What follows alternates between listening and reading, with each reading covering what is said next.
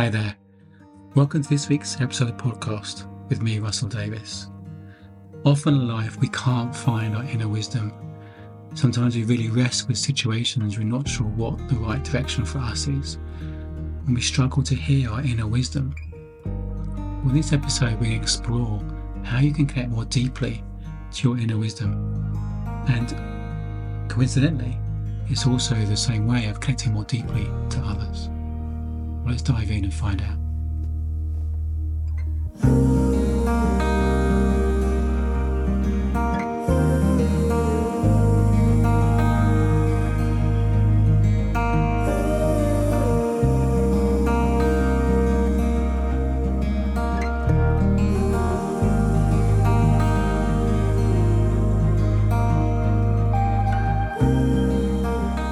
So many conversations with my mentors and coaches over the years that really stand out that I'm almost never going to forget.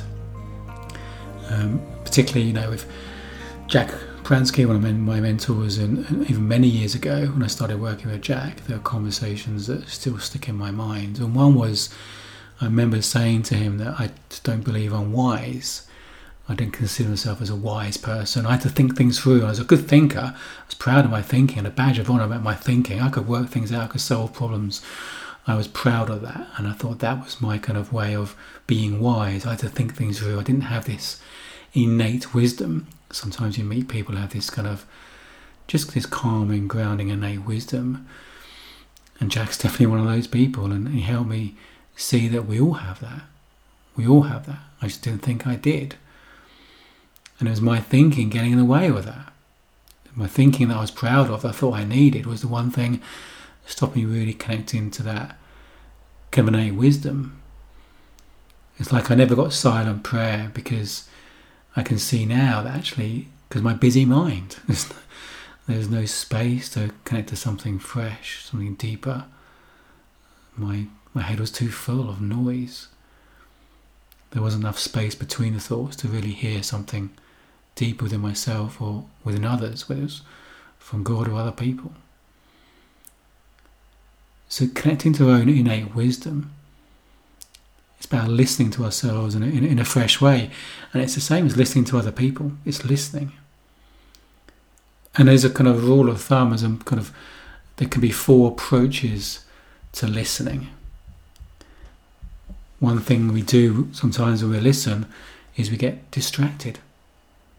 And I can definitely relate to this sometimes. I'm a really busy mind and got a lot to do. My wife wants me to be present and listen to her. And I'm thinking, I haven't got time for this, or this, this shouldn't be taking this long. My mind's gone on to the things I think I need to be doing at that moment rather than being fully present to her. Or we listen to someone and suddenly our mind remembers of the things we do later on and we just get distracted. Our mind wanders. It's, it's a human nature, it happens. So when we get distracted, we're actually no longer listening. Another thing we can do when we're listening is actually evaluating what the person is saying. And I can relate to this when I first qualified as a therapist. I was listening for patterns, listening to I need to capture this, I need to find out this, listening to okay, what what technique or tool do we do next? One of my other mentors, Jamie Smart, um, one of the best listeners I know in, in the world, and I thought he was a great listener when he taught things like NLP and these mind hacks and stuff like that. And he, has been on his own kind of personal journey, discovered these principles of our human experience. And when he had a session with a mentor on that, and that's then that psychology, this mentor said to him, Jamie, I, I don't think you're a good listener. And Jamie was like, really? I'm, I'm world renowned for, for my listening skills. I can hear language patterns and all sorts of going on. He said, but that's just it. He said, You're listening for patterns or listening to know what to do next. Sometimes we're listening and we're evaluating what to say next, how to answer, or what the person needs to hear. When we're doing that, we're no longer being fully present. We're no longer actually listening. We've stopped listening. Or sometimes we really concentrate, thinking, no, I need to be present, I'm really going to focus on their words and get what they're saying. And actually, sometimes we can try too hard to listen. We're over concentrating. We're not listening with a quiet mind, we're really thinking about what they're saying to make sure we've understood it. And whether it's distracting, evaluating, or over concentrating, they're all thoughts, different types of thought. Sometimes with clients or when we do groups, um, I do a listening exercise. If in a group we get them in pairs, if in clients we do it, well, I just speak for five minutes on anything, anything, anything, hobbies, holidays, doesn't matter. And the role of the listeners to understand or just be aware what's going on in their mind as they listen. They don't have to give any social cues, don't need to look at me. Just be aware what's going on in their head as they listen. And they might notice times they're distracted, times they're evaluating, times they're trying to come back and concentrate. But often they're surprised at how much activity is going on in their head as they're listening. And you can't think and listen at the same time. You can't think and listen at the same time. And that's whether you're listening to someone else or listening to yourself. Deep listening. Deep listening comes from your state of being. Just being with the other person. And when you're in a state of being with a quiet mind, you must hear beyond the words. You hear beyond the words. You hear what they're trying to communicate. It's like we are souls are infinite beings. We have a finite number of words. Okay, we have a lot of words in the English language, but it's still a finite number of words. In English language, you have one word for love. I can say I love my wife. I can say I love Tottenham Hotspur. I can say I love Marmite. They're different forms of love. But we will say the word love. The Greeks have nine words of love. For love. We have one word for snow. There's a kind of a myth, I think I'm really sure it is a myth, that the Eskimos have Eskimos have over hundred words for snow. Not sure that's true. Could be true. Imagine might be true because they understand snow more than, than us Brits who get a sprinkling every now and then. The country draws to a hole and we do get a sprinkling. But so we have a finite number of words. When my wife says she feels anger about something, what does that really mean? My interpretation of anger may be different to her experience of anger in that moment. What does she really mean? It's in that deep listening we get a sense of connection. It reminds of a guy I know. He's a he's a um, he's a, a rabbi, Shaw's rabbi, and he's learnt about this kind of psychology of, of our human experience, and it, it's, it's fascinated him. He came across it because of a, a kind of a relationship going, a business relationship in his life, kind of having troubles, and I got some coaching and helped him see where his experience is coming from, and it just kind of changed his life in so many ways.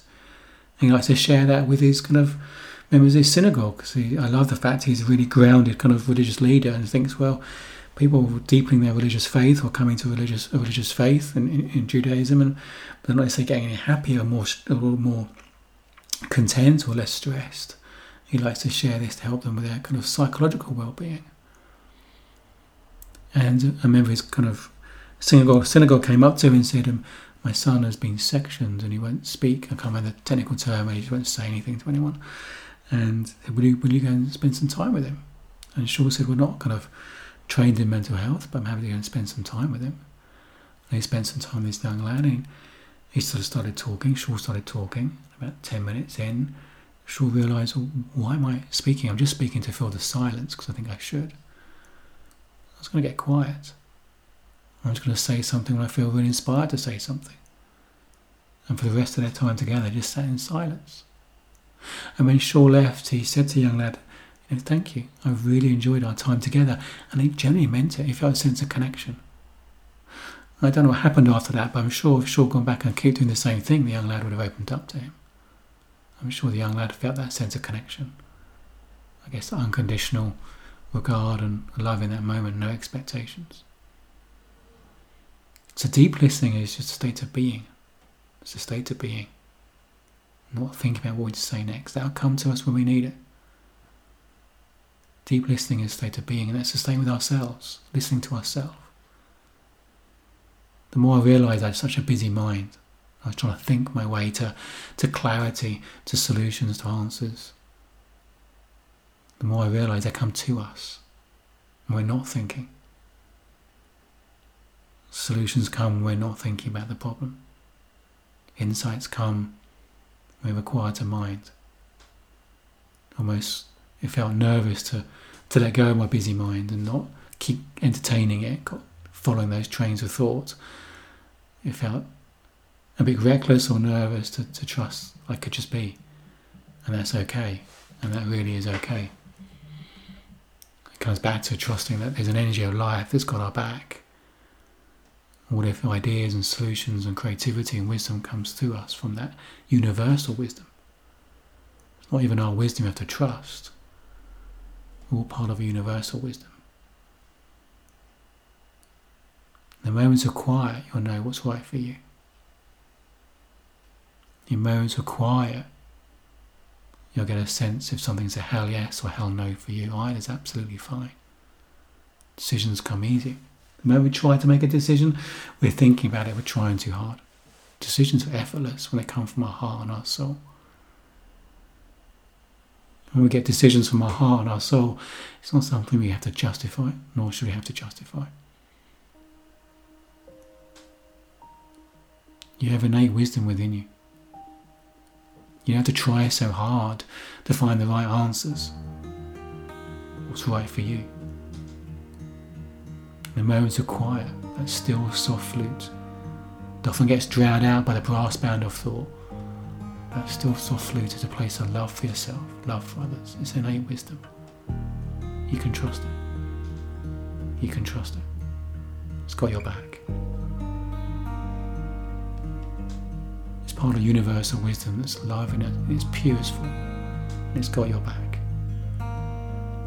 It's got your back loving you.